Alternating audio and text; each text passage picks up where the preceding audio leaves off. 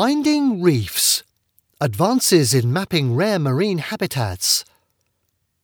The marine environment houses complex types of ecosystems that provide vital services and habitat to aquatic life.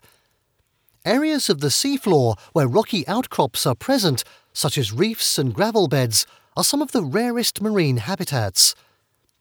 Also known as hard substrate habitats, these ecosystems are under increasing pressure from fishing, eutrophication, climate change, and coastal management. Though hard substrates are protected in the European Union, we are unable to manage them effectively because maps describing their location and dimensions are inaccurate. In a review paper, Dr. Svenja Papenmeier of Germany's Leibniz Institute for Baltic Sea Research Warnemünde summarizes existing rules for mapping substrate habitats and describes new and potentially groundbreaking mapping techniques. Any region of the seafloor that features rocky surfaces is considered to be a hard substrate habitat. Even human debris, such as shipwrecks, can constitute a hard substrate habitat.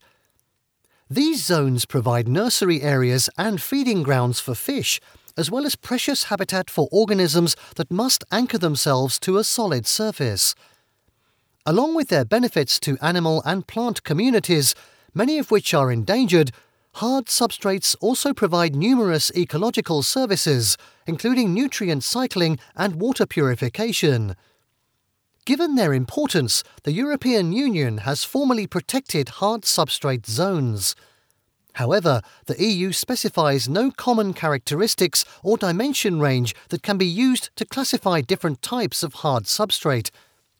As a result, each member state has developed their own set of criteria that can differ wildly from one another, complicating management of hard substrate habitats that cross jurisdictional lines.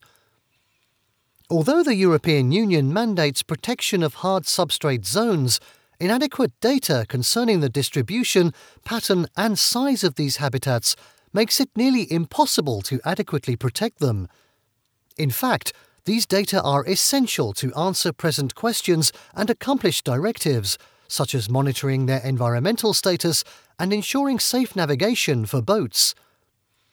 Having access to these types of data is also critical when a company seeks to approve offshore constructures, a process that mandates no disturbance of hard substrate habitats. Currently, maps of European hard substrate locations come from regional data and literature reviews. They are coarse, likely inaccurate, and do not allow for the mapping of different types of substrate habitat. In a paper published in Geosciences, Dr. Svenja Papenmeier and her colleagues review the existing guidelines for hard substrate mapping in German parts of the Baltic Sea. They also summarize current and new mapping and data processing techniques. The most common mapping technique involves the analysis of side scan sonar or multi-beam echo sounder data. Researchers send sonar soundings from the ship to the surveyed area, and the resulting echo is used to estimate the ocean depth, bottom type, and dimensions of topographic features. However, the data processing involved in these methods is complex, and no international standardized protocol has been established to facilitate quick turnaround. It is not uncommon for experts to manually interpret sound signature data, which is a time consuming process not appropriate for large areas.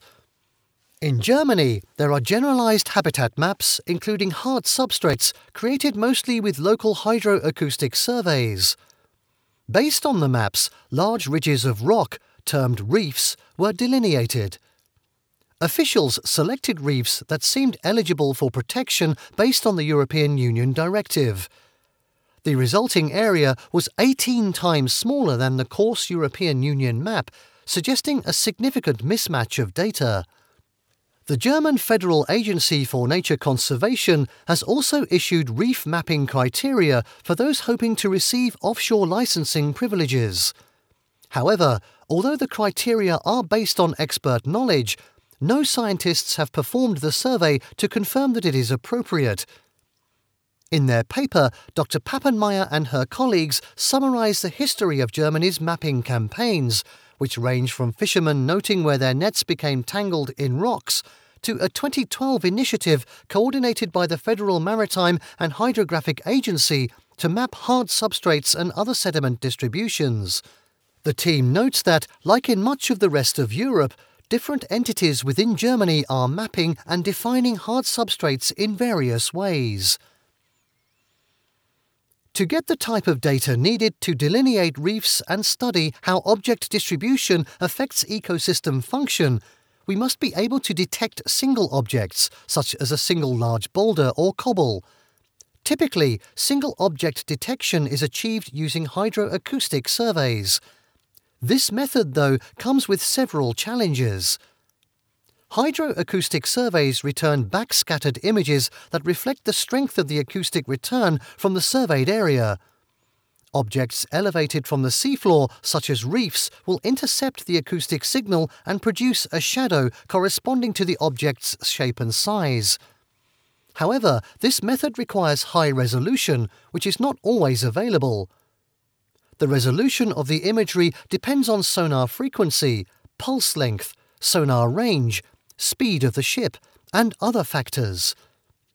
If any of these factors are off, the resolution and accuracy of the map will be decreased.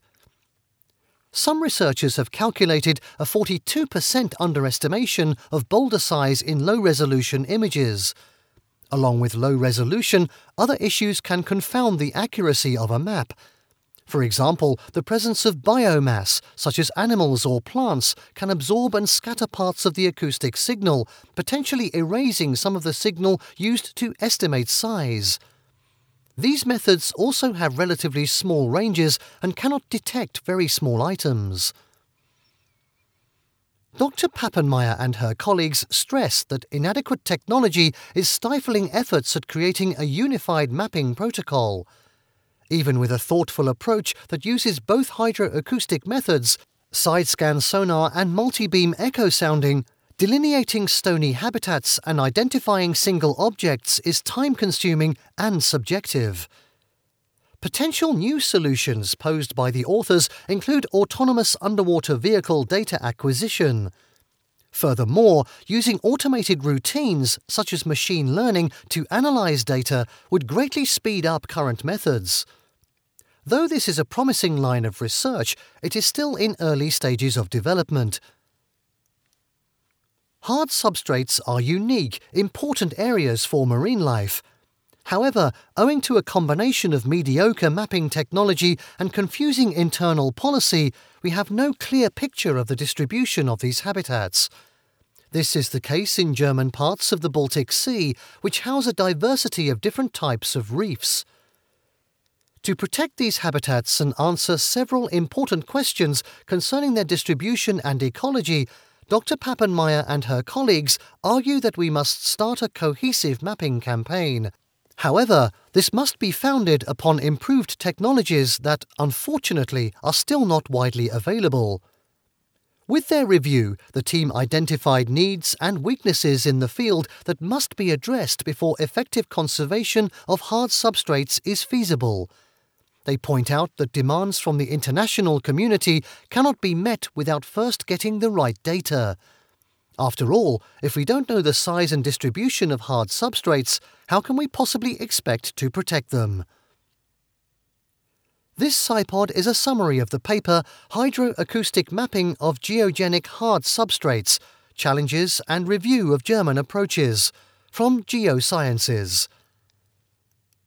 For further information, you can connect with Dr. Svenja Papenmeier at svenja.papenmeier, that's S V E N J A, dot P A P E N M E I E R, at io dash Warnemunde, W A R N E M U N D E dot D E.